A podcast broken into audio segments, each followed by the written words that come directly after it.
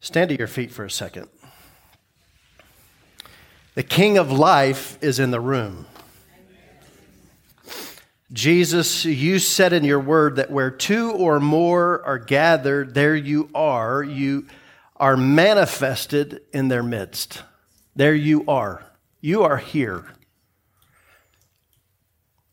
You're the King of glory.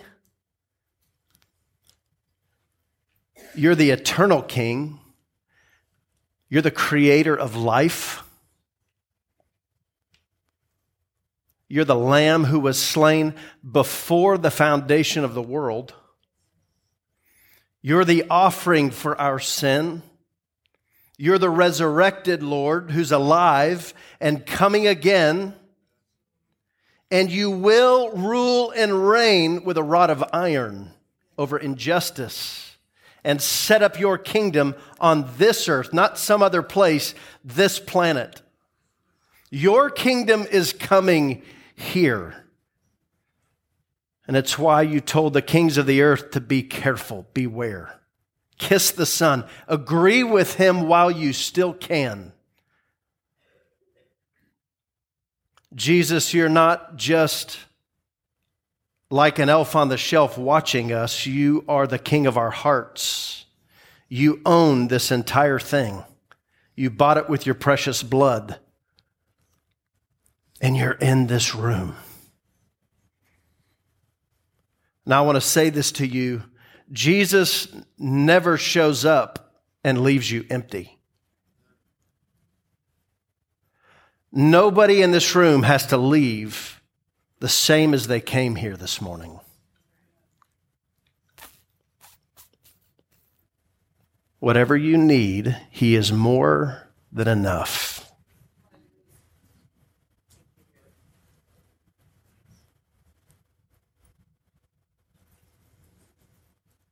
The Holy Spirit is moving in this room.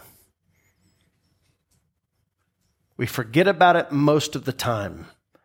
But it's why when we come together like this and celebrate Him, we sense His presence in an unusual way because there's grace when we get together that we don't get when we're by ourselves. There's grace when we're alone, He's with us. But there are things that happen when we do what He said to do. He said, Don't forsake the gathering of yourselves together. Why? Because there's something that happens here that only happens this way. It could be five, it could be two, it could be a hundred, it could be a hundred thousand. It doesn't matter. But there's grace here right now. Nobody needs to lay hands on you. Nobody needs to give you a word. He is the word to you right now.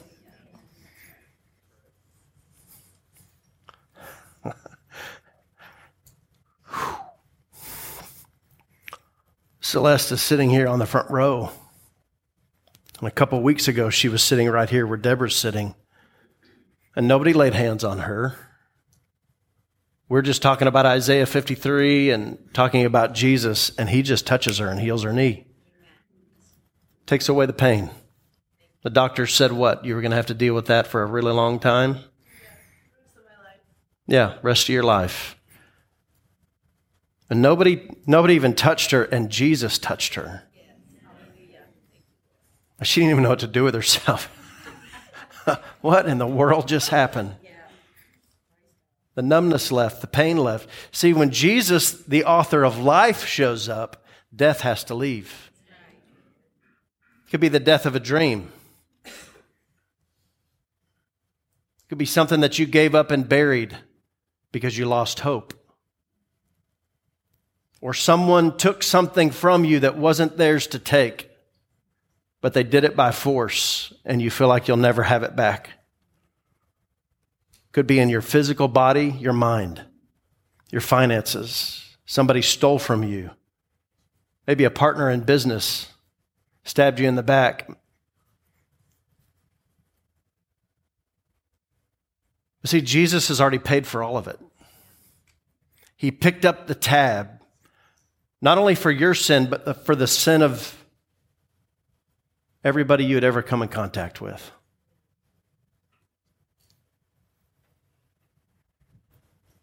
And He's right here, right now.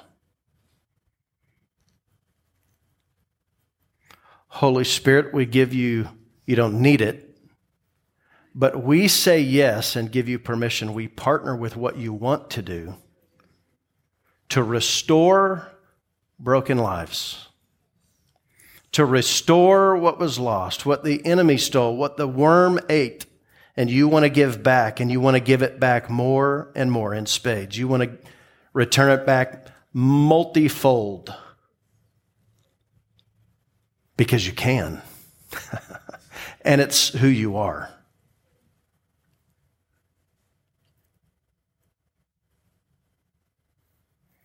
Anybody ever here ever seen a pecan tree when it's loaded down with pecans? Anybody ever seen that? Who, anybody here have pecan trees on their property?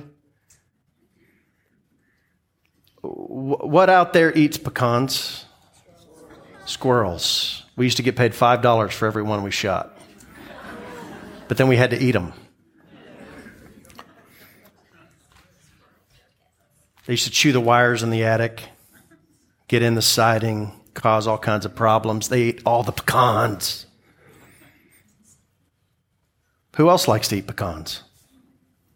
I like to eat pecans. There's a few of you that your body doesn't like it when you eat pecans, so you can't eat pecans.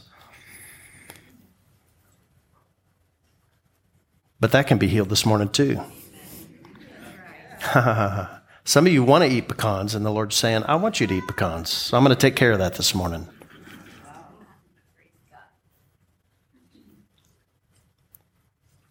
There's never just enough pecans on a pecan tree to feed the squirrels. You ever notice that? How many of the pecans on a pecan tree get eaten by the squirrels, by us, or just rot on the ground because there's no one else left to eat all the pecans. And then there's still some left over. Do all the pecans on a pecan tree in a growing season ever all get eaten? No, some of them rot and become part of the soil for the next season. Why? You ever stop to wonder why? God, why do you waste so many pecans?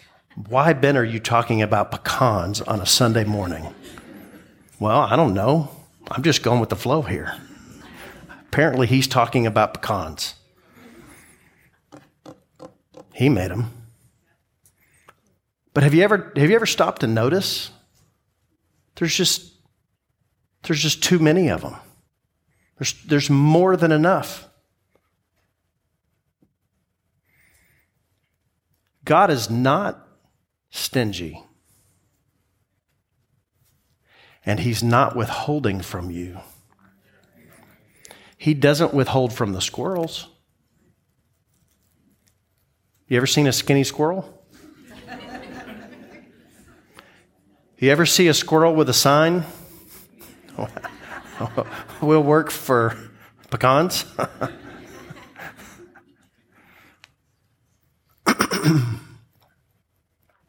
they have more than they need. There's more than enough.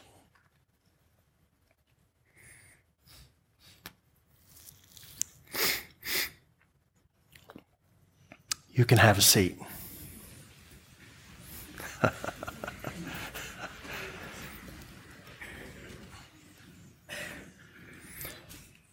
so, we started this series on House of Restoration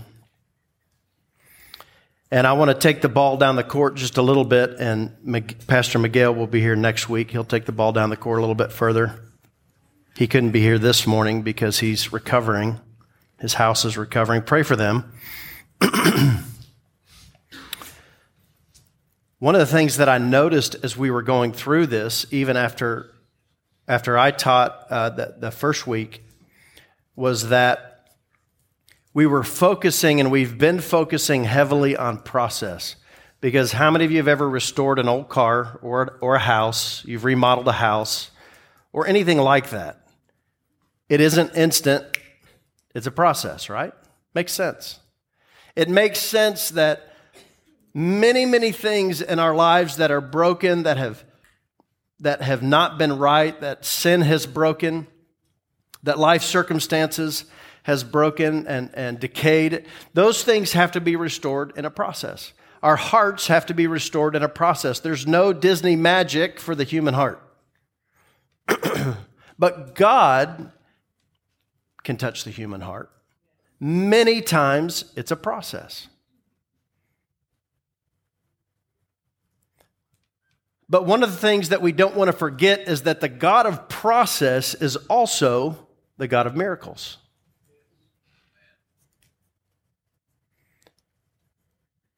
And as you go through a process, God wants to do miracles too.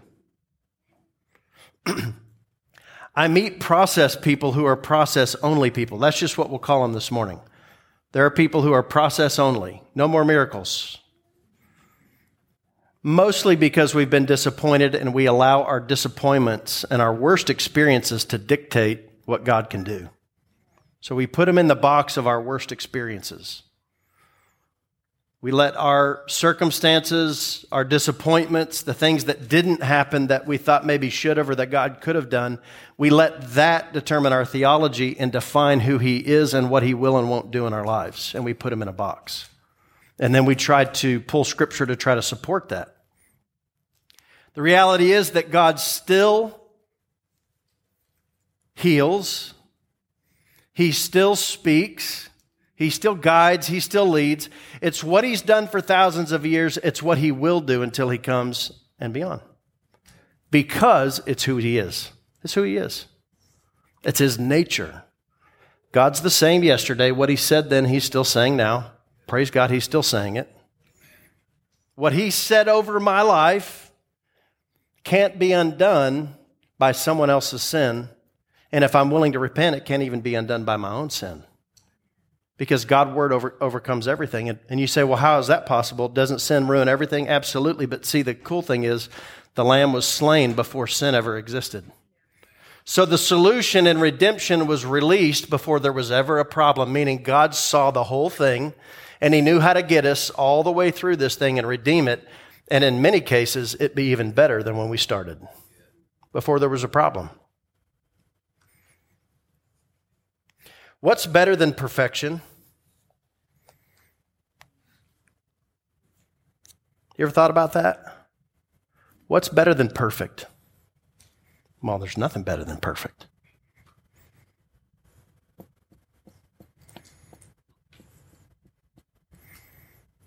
Is there anything better than perfect? Jesus said to the Pharisee Simon, He who's been forgiven much does what? Loves much.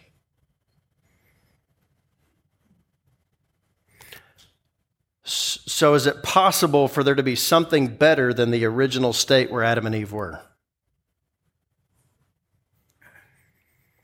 Could Adam and Eve love God to the depth of what was possible in perfection, in their perfection, without sin.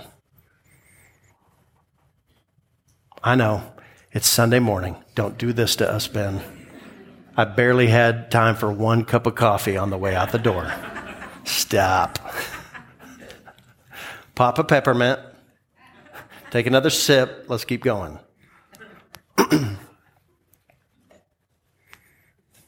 Obviously, God thinks there's something better than perfection because he's the one that authored this thing. Did we just hijack his plan and he had to scramble and figure out a way to make it work?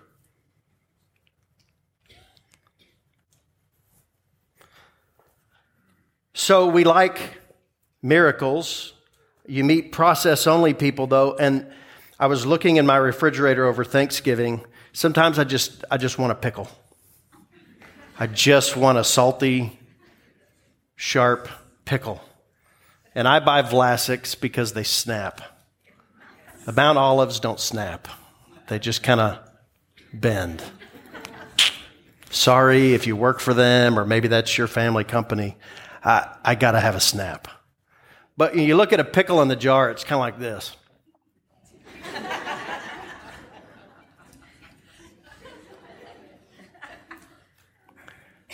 and process only people, God love them, they have a lot of character, but many times they look like this. I don't want to make the wrong decision. I don't want to, I don't want to get outside the lines. I don't want to make a mistake. Everything's process. How are you doing, brother so and so? Oh, I'm in a process.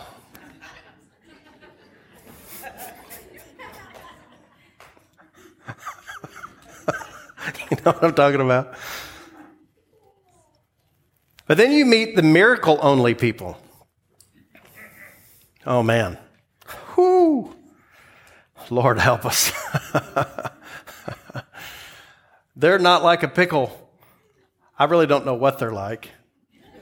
They're all over the place. And they're like this. Maybe they're like when I was growing up at Six Flags, it was the Judge Roy Scream. Anybody ever ride the Judge Roy Scream? Anybody here with gray hair? It was like this. They're like this. Everything's great, and I need a miracle. And then it something doesn't happen, things fall through. They're they're always coming up to the wire, and it seems like miracle only people are really excited, but their character doesn't run real deep. They don't they're not always real rooted. They're kind of running from one thing to the next because it's all about the next encounter, the next miracle. And they don't ever want to submit to a process. And it's real easy to fall into one ditch or the other ditch because, well, a good example from my own life. Um, Katie's dad at 60 got cancer. You guys have heard me tell this story. And many, many people laid hands on him, prayed for him. We were in Tulsa, Oklahoma. That was like the, the mecca of healing ministries, right? I mean, some of the, the some of these world renowned evangelists laid hands on him and he never recovered. He knew all of them. He was associate pastor of a very, very large church for many, many years. And he wasn't healed. And he died nine months after getting cancer. And for a year and a half, my wife was, she couldn't pray for people. She was questioning, is this even real? Like everything I've ever believed, is this, does God even still do this? And then just a handful of years later, my mom gets cancer. I get the phone call. But I had learned what to do since I was a little boy, my dad had taught me. He said, Ben, you don't have time to get into your head. As soon as something happens, you have about a split second. And the first thing you do is look up and say, God, what do you say about this? What, what are you doing? What do you want to do? Because as soon as you partner with fear and with your natural mind, you go down the rabbit hole. So I get the call. Mom's got a serious thing. She's got about a football length tumor on her spine. It's eating away her T3. They're going to have to go in and replace her T3, take out all this cancer, put in titanium rods in her back. And then they're going to have to go look for the source of the cancer because cancer doesn't, what I'm told, originate on the spine. It comes from somewhere else. And so she may or may not have just a couple months to live. Right? Any of you ever gotten that kind of news? And I'm standing in the dining room of our house in Tulsa, Oklahoma at the time. This was some years ago. And it was like a punch in the face. And as soon as I hung, hung up the phone, I said, Boys, come here. Katie, come here. We're going to ask the Father what He says about this because the doctors say this. Let's ask the Lord what He says. And so we prayed. And I said, You guys go into different rooms, and I want you to ask the Lord and see what He shows you. So Jack goes over here, John goes over here, Luke goes over here. They all come back together, and Jack says, I saw a finger reach in and touch the source of the cancer and heal it. Okay. John said, I, th- I think I heard the Lord say that He was going to heal where the cancer came from. Okay. Luke comes in really, really little, same thing. I saw a hand touch Nana and heal the cancer. Okay. We didn't, I didn't feed him any information. So we prayed again. I said, Lord, what do you want to do? And this is what came up in my spirit ask me, and I'll give her 10 more years. Okay. So I said, Father, I'm asking you for 10 more years in Jesus' name. Okay. So I get back on the phone with my dad. I say, Dad, the Lord's going to give her 10 more years and He's going to heal the source of the cancer. Even if she has to go through surgery, God's going to touch her. Okay. And I'm sitting in the, the lunch room, the cafeteria at the hospital with, with one of uh, with another person, and they were talking about how she only had two months to live, and we better get our stuff together, and we better say our goodbyes. And I said, she's going to live ten more years at least. Uh, I don't think so. She is, and God's going to touch the source of the cancer. She got out of the surgery, and the doctors cleaned up everything that they possibly could, but there was still a little bit left, and they still had to go back with the oncologist and do scans to get at the okay, where's the source and all the chemo and the radiation we need to do. But the prognosis was still maybe just a couple months. But they're doing their due diligence. When just a handful of years before, our father in law didn't make it through. But see, this time the Lord sent a word. We weren't just quoting scriptures, we were doing Matthew 4 4. I don't live by bread, I live from every word that comes out of his mouth. We're not living by rules and principles, we're living by his presence. And thank God there are rules and principles. But how do you know what to apply when? You sit before him, the author of the word. Well, God doesn't do it like that. You just have to have the Word. Well, yeah, you do have to have the Word with a capital W. That's Jesus. Let's not divorce him from what he wrote, his very presence. That's why I sent the Holy Spirit. So she gets out of surgery, and then she meets with her oncologist. They start doing scans. They have very successful surgery. She's in a lot of pain, deciding whether to make it through it because it was so horrendous, the recovery. But the oncologist goes in, they do scans, they say, We can't find the source of this cancer. And in fact, we cleaned up what we could, but there's just no more cancer in your body. We can't find any. We don't know what happened. It looks like this thing, whole thing's turning around, but we can't explain it. But then just a couple years ago, my brother in law passes away from COVID and we prayed for him. And I remember we were in the car and we did a Matthew 4 4 moment. Katie and I both prayed, Lord, we got the call, come back to Tulsa. He's in the hospital, he's in a coma. We've all had this kind of news. And we stopped and we prayed and said, Lord, what do you want to do? And he, dead gummit, he didn't say anything. And I so badly in those moments, you want to just slap scripture on it and just believe. But he didn't say anything. And I looked in the rearview mirror and tears were coming down Katie's cheeks. And I said, What do you think, babe? What did you hear? She said, I didn't hear anything. And we knew. I'm not trying to explain it. Why? I'm not trying to figure it out in my head and make a theology out of it. I just want to sit at the feet of Jesus and know what's possible with the King of life. And to know Peter and James both went into prison, and James was beheaded, and Peter was let out by an angel. And a lot of people get real fancy with theology and say, well, the church wasn't praying for James like they were for Peter. That's why. Hogwash. That's a bunch of malarkey.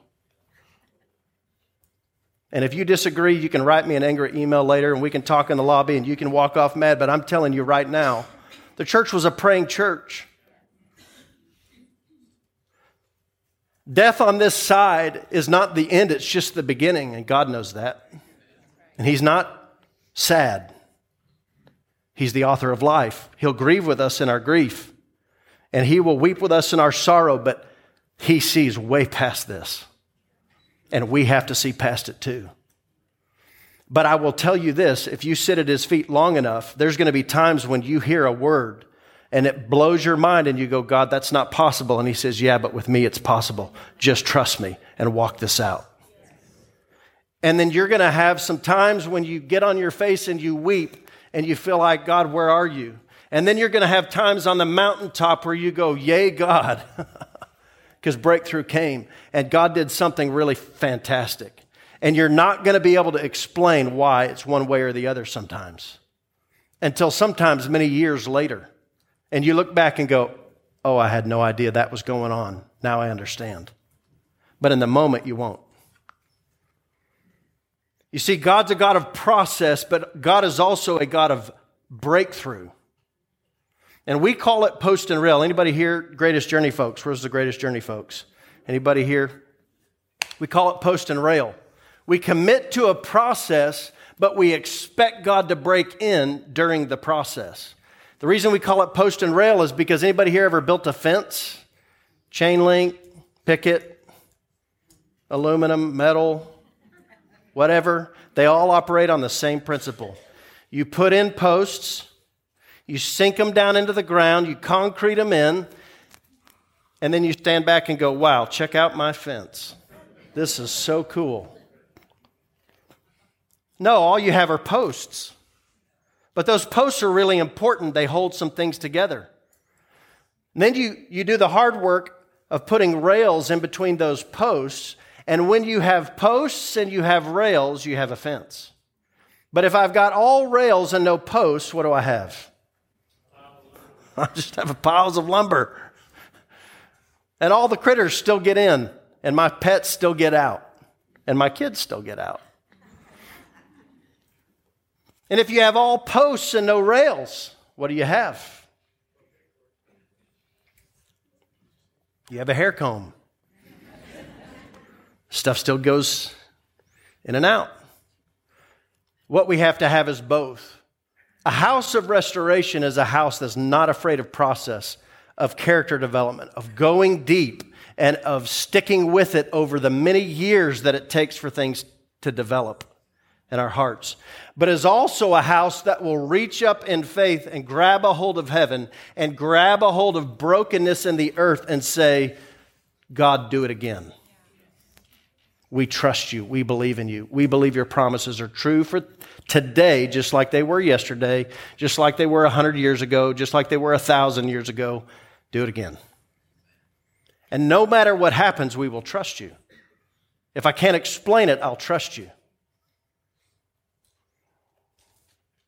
See, we walk a process of obedience we walk out the Word of God and we do reconciliation, we do repentance, we do forgiveness, we do repetition over and over. We get up and we do it again. We walk faithfully before the Lord in process, and our character is developed.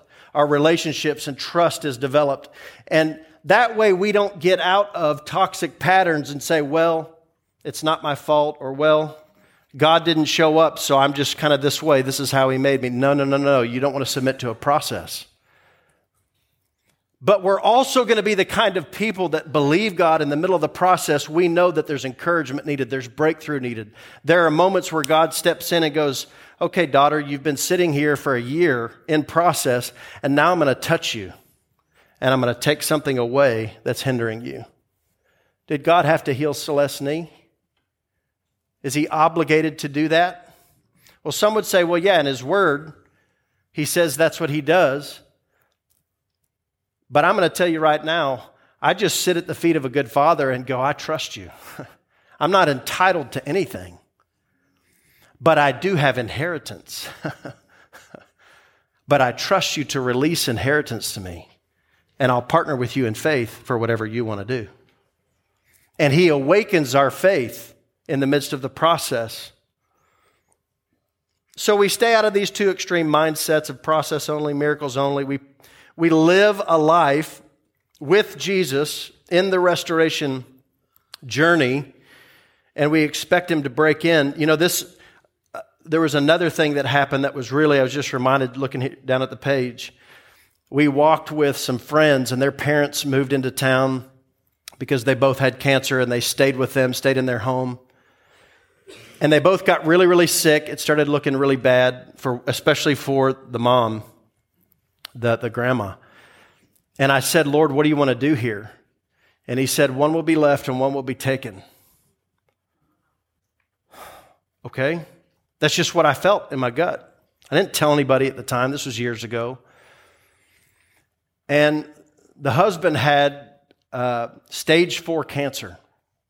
I mean, his prognosis was very, very poor was not going to survive it. The wife had, wife had breast cancer, but it was early enough that they had caught it, they were going to be able to deal with it. So in my natural mind, I thought, oh no, she's going to, she's to live this out and he's not going to make it. But then there was a, a service on a Sunday night, And one of the ladies who's actually was here uh, a few years ago, Corey DeVary, she got up and she gave a word of encouragement to the body. And as she was speaking, you can see it. I wasn't there in the service. I saw it on the camera, on the video. He went, he just suddenly was standing there at the front and then he just hit the floor. He just went down like somebody had taken him and just shoved him down to the ground. And it was shocking. And then he got back up and he said, I felt like I got hit by a bolt of lightning. And God touched him. Just like that. Nobody laid hands on him. Nobody said anything to him. God just said, Son, I'm touching you. After stage four cancer and just months to live, he's now rebuilding motorcycles, bought a house, does push ups every day, and he, got, and he ended up getting remarried. Because his wife, who wasn't even that severe, she ended up passing away. Not that many months later. But here's the amazing thing I sat at the foot of her bed the last couple days as she was literally about to go be with the Lord. And she was sitting there. She would wake up and be in the room and look at, look at us and talk to us. And then she would lay back down and close her eyes, and a big smile would come on her face, and she would just start describing Jesus. and she was not on pain medication at the, at the end. So this was not like, you know, pink elephants she was actually seeing. And one of the sons who was there, adult sons of hers, and I was just a friend, they invited me in to be a part of this. He said, Nana, we just want you to know how much we love you and the grandkids love you. And she's big smile on her face. She was so tiny, she had just kind of, her body had just had gotten really small. And she said, Yeah, thank you, but if you could just see him, you wouldn't even think about me. He's so beautiful. And you could feel you could feel like this horizontal gravity, like everything in the room was being sucked like a tractor beam right to Jesus in heaven. It's just going, things are going past you to him. Nobody's even looking this way or that way. It was just all eyes on Jesus. As she said, Oh, he's so beautiful. I can't wait to be with him. You guys, he's so, he's so amazing. so we're sitting there being completely in awe of the beauty of Jesus in the presence of death. And I learned something very important at that moment. Someone who has believed in Jesus, the author of life, never actually sees death. We do on this side. They don't. Paul said it in the word. You go from one life to the next, and you never see death. She went from laying in the bed, talking about Jesus, and she finally closed her eyes and she was with him. And she went from life to life, and she never saw death. And on this side, we grieve and we mourn, and sometimes that's a long process because it hurts really bad to have that hole in your heart. Why? Because we weren't made for that. That's not what we were designed for. We were designed to be together. We were designed for intimacy in a relationship. We were not designed for death to break this thing apart. It's like putting apple juice in your Corvette. It doesn't run, it doesn't run as good.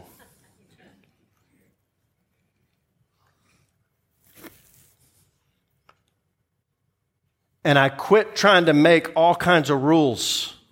I just started saying, wow, this is way bigger than me. There's a whole lot of stuff in the scriptures, but I just want, I'm gonna, I want to know what, I want to know what the word says, and then I want to sit at your feet, Jesus, and let you interpret the scriptures for me. I want to let you tell me what you're going to do.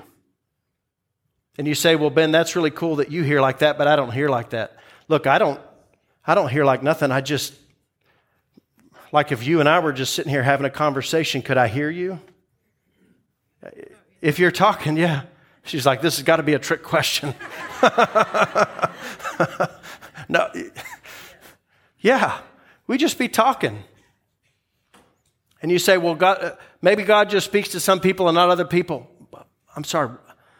Can you hear the sound of my voice? Are there some people in this room who just aren't able to understand or able to hear? No, we all, ha- we all have it you have the ability to hear him and sit at his feet and know what's in his heart and what's in his mind because his spirit lives on the inside of you.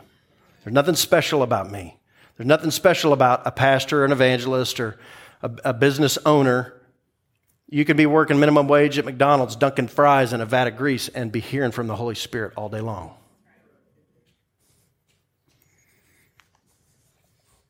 So I asked the question all right, where does our restoration come from? We've been talking a lot about what God wants to restore.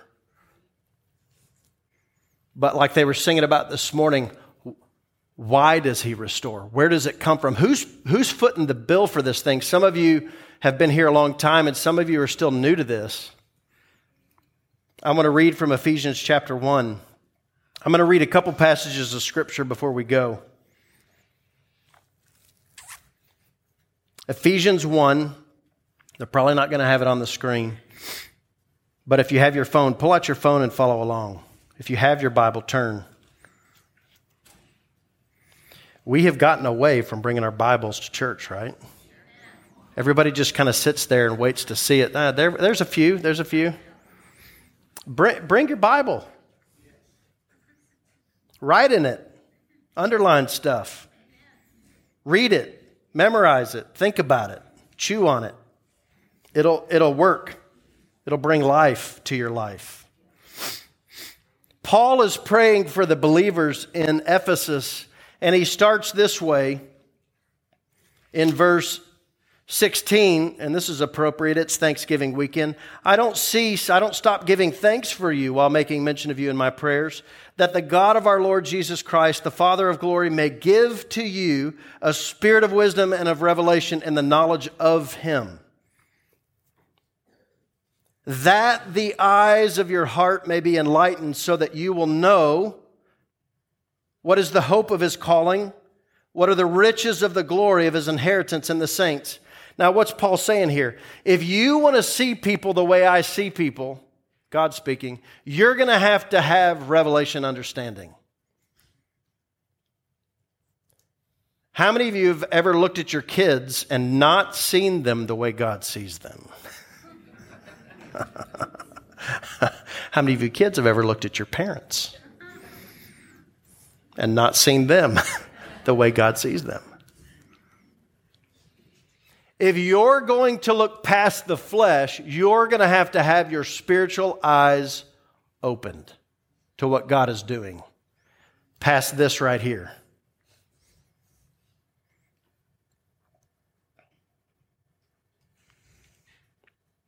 And what is the surpassing greatness of his power toward us who believe? Say, toward me.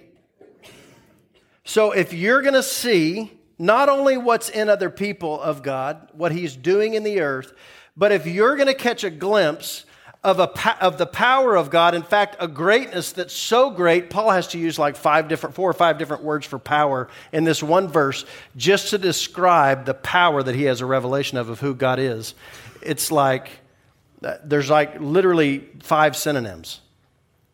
He's trying to describe something of God that's so surpassingly great, so powerful, that it's indescribable. And he says, if you're going to get this, if you're going to understand what you have available to you, what God is offering towards you in Christ, you're going to have to have revelation understanding.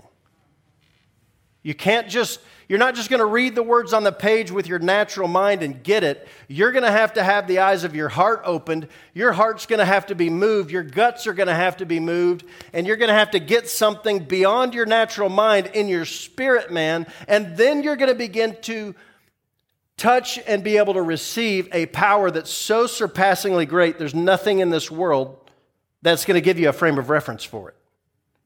That's how amazing it is and it's towards you. If it's towards you, that means it's available to you, but does that mean you've taken it? On Christmas morning, I'm going to give presents towards my children. I'm going to offer them gifts, but what do they have to do? They have to take it, receive it, and then open it. And why, why does he say this? It's towards those who what? Believe, who have the eyes of their heart opened and who believe him. See, it takes faith to unwrap the gifts of God. that are towards us in Christ Jesus. That's why Hebrews 3 and 4 says, Those who rebelled in the wilderness during the wilderness wanderings when they left Egypt, they didn't mix the promises of God with faith, but they had unbelief and hardness of heart because of the deceitfulness of sin. Therefore, they were not able to step into the promised land. They didn't enter into the rest of God because they wouldn't mix his promises with faith. What he was saying, they couldn't believe it. They wouldn't partner with it. Therefore, what he was offering to them, they couldn't have. Not because he was withholding, but because they would not receive. So there's a greatness of power being offered to us in Christ. We have to have revelation to see it, faith to receive it. But then look at this. He describes where this power comes from. You say, well, what kind of power? Is this just light or kind of amorphous power just sort of happens like in, uh, I don't know, Marvel movies? Is this just power? What is this? He describes it. No, this is real. In verse 20, this is the power which he brought about in Christ when he raised him from the dead and seated him at the Father's right hand in the heavenly places or in the heavenlies. So, the greatest working of God, the greatest power on display in all of creation is in the resurrection of Jesus Christ up out of death, out of the grave, when he became alive from death. Nobody, no other person, this is the first time this had ever happened, no other person raised him from, from the dead, which had happened before. God raised Jesus from the dead. In fact, Jesus said, He's given me authority to take up my own life. Which was it? Was it God? Was it Jesus? Yes. Every evil power of man in the natural realm and every demon in the spirit realm, even Satan's most cunning work, as he strained and labored to, de- to defeat the plan of God, was of no avail. Satan's power was defeated and overthrown by the resurrection of Jesus Christ, and the power of sin was defeated by his perfect blood given in our place. The fear of death, the power of death, which is the fear of death and of being separated, was defeated in the resurrection of Jesus Christ.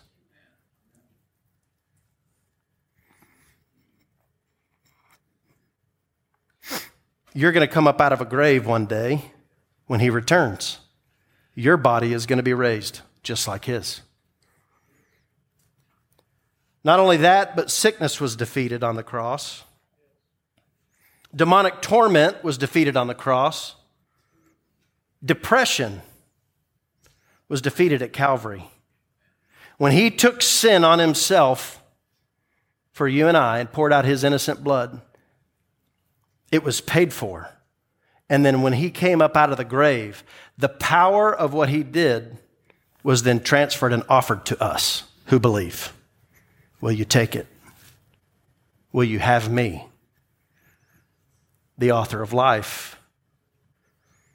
Suicide, suicidal thoughts was defeated at the cross. The spirit of death.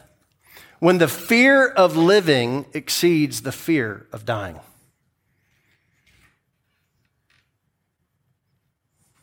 Did you know it's possible to be more afraid to live another day than it is to die today? That's a tremendous amount of fear. To go beyond your own desire for self preservation because you're already dead on the inside. There's, that's in this room right now. I'm going to tell you right now that's been defeated not just because he broke it, but because he wants to give you life on the inside where you've died and bring you up out of a pit, a truly a pit of hopelessness and despair.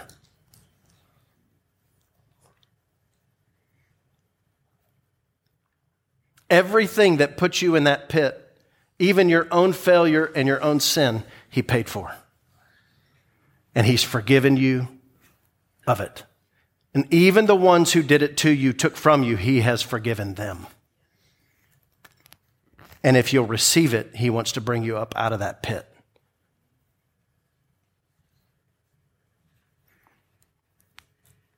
Cancer was defeated on the cross. It was. He took cancer into his own body and he won over it. It was buried in the ground with him and he raised up Lord over it. Is, is Philippians 2 true when it says that he's been given a name that's above every other name? We talk about cancer like it's a person, a name. And it has a tremendous amount of power in our lives and things like it because of the fear that it brings, the pain that it brings.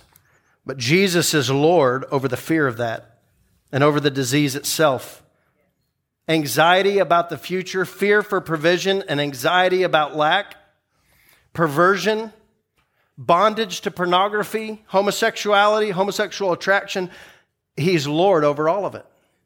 He's defeated the perversion of it, the lust, Maybe that entered in when you were a child because you were defiled and it made you believe that that's just who you were. You were exposed to something early on that you never should have seen, you never should have experienced. I went through the same thing. And He set me free from all of it. Why? He's the author of life and what brings life and he'll take what's operating on the inside of you that's bringing death and he'll take it and pull he pulls it into himself on Calvary and says now let me give you resurrection life on the inside and it'll transform you from the inside out even your natural body I love there was a sister sitting next to Celeste a couple weeks ago and she said Celeste maybe all the stuff that God is doing in your heart is just starting to manifest in your body That's my cue. Thank you. Move me along, please. Everybody in my in the live whole class knows they have. There's just one lady that set an alarm. Ben, it's time to go. Yes, ma'am. Katie pulled me back into the, the portable before service, and she made me look into the eyes of all the volunteers. And she said it wasn't my idea; it was her idea. It was one of the one of the class teachers uh, that if I don't end on time, I'm going to have to go back there and teach the K5 and first graders next week, which I do sometimes. We're going to end on time. Oh, I love it. So good. Stand to your feet.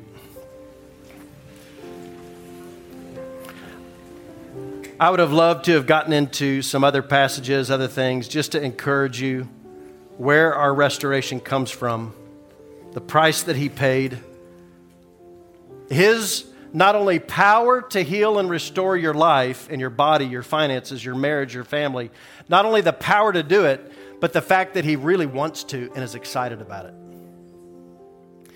God knows how to heal, God knows when to heal you.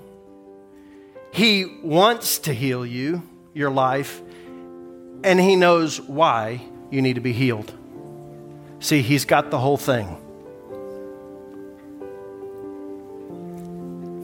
if you just understood the love of a heavenly Father over your life, you would not be afraid of anything.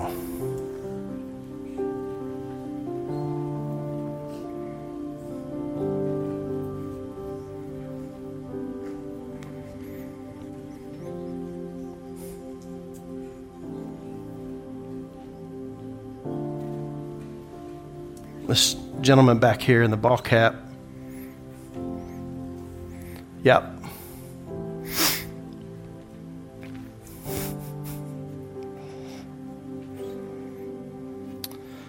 Love of the Heavenly Father is restoring to you some years. There's just a handful, and the Lord's restoring that pocket of time. I just see a pocket of time it's not like the whole thing was bad, but I saw just a little pocket of time. And the Father wants to restore to you what was lost during that time.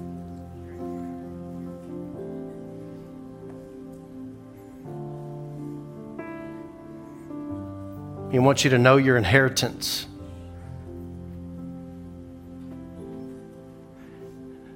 And within the next year or two, young man, you will not be hiding. I saw you hiding.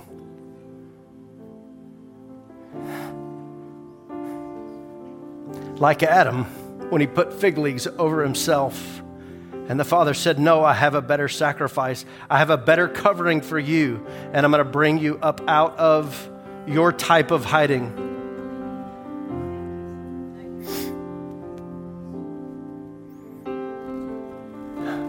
Yep. See, you just did that. You took it off.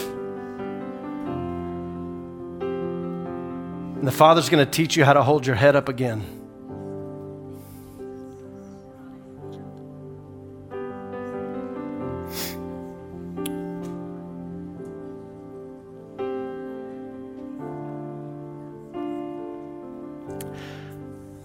Would the prayer team just come up and i know we need to go get kids? And but i know that there's some of you here whether you're wrestling with thoughts of suicide or there's stuff going on in your body your family your marriage and you want a prayer of agreement to say i i need to lay hold of this the promises of god that are in christ jesus but i need help because my faith is about like this hanging on by a thread. Look that's why james 5 says call the elders of the church let them anoint the sick with oil and pray for the sick let them confess their faults, their sins to one another that they may be healed, and then let the elders pray for them so that God will restore. Sometimes you're holding on by a thread and it takes locking arms with a Joe and a Dana or, or whoever's over here, just locking arms and saying, Would you believe with me? Because my faith is really small, but I need help. And then God will honor the faith of another on your behalf just because your yes is on the table, like the paralyzed man who couldn't even get himself to Jesus, but his friends did. And Jesus saw their faith and healed the man.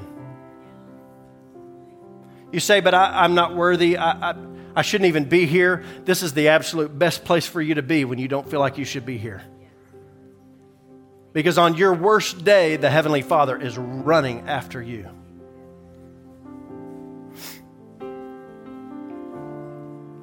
If you need prayer, if you want agreement for it doesn't matter if it's your finances, or maybe it's somebody else in your family, and then you're going, God, I can't control that. I can't make that happen.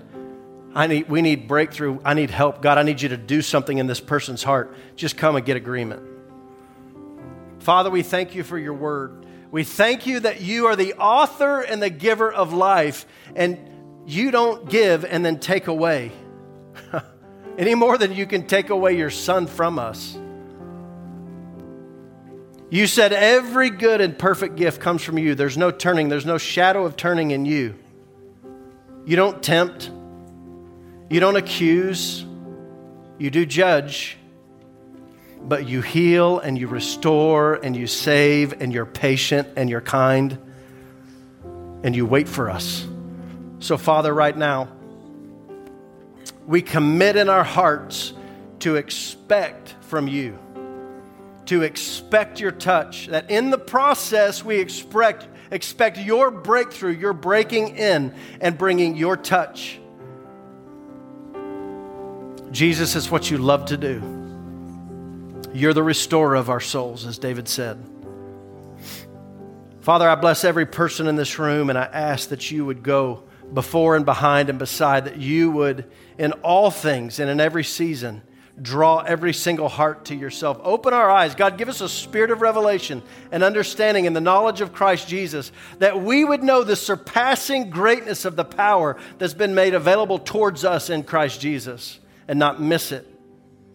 Not be blind to it another day, not be numb to who you are and what you've given. God, we repent for putting you in a box that you didn't create, that you didn't say to put you in. Lord, we say yes. You restore, you heal. You do it the way you want to do it, when you want to do it, how you want to do it. You're the king, not us. But we will receive from you as a good father. Lord, we love you. God, we thank you for bringing Jeff safely home with Liam. And Lord, all the hearts you want to touch on their journey, the connections you want to make, not just for Jeff, Pastor Jeff, but Lord, for this body because of, of what he represents when he goes. Lord, we thank you for new family members to come out of this trip. I just want to say this to you, Pastor Sarah, that not only is the Lord going to bring him home safely, but the Lord's growing the family. The Lord's growing this family, but all over the earth. And the Lord is increasing this family, not decreasing it. There's increase over this family, not decrease. And He's going to do way more than just keep them safe. You're in good hands. Not Allstate. Lord, we love you. You're so good. If you want prayer, come. Uh, go get your kids. Tell Pastor Katie that I'm off the hook for next week. You still have three minutes. I love you guys. Come get prayer if you need it. Have a blessed week.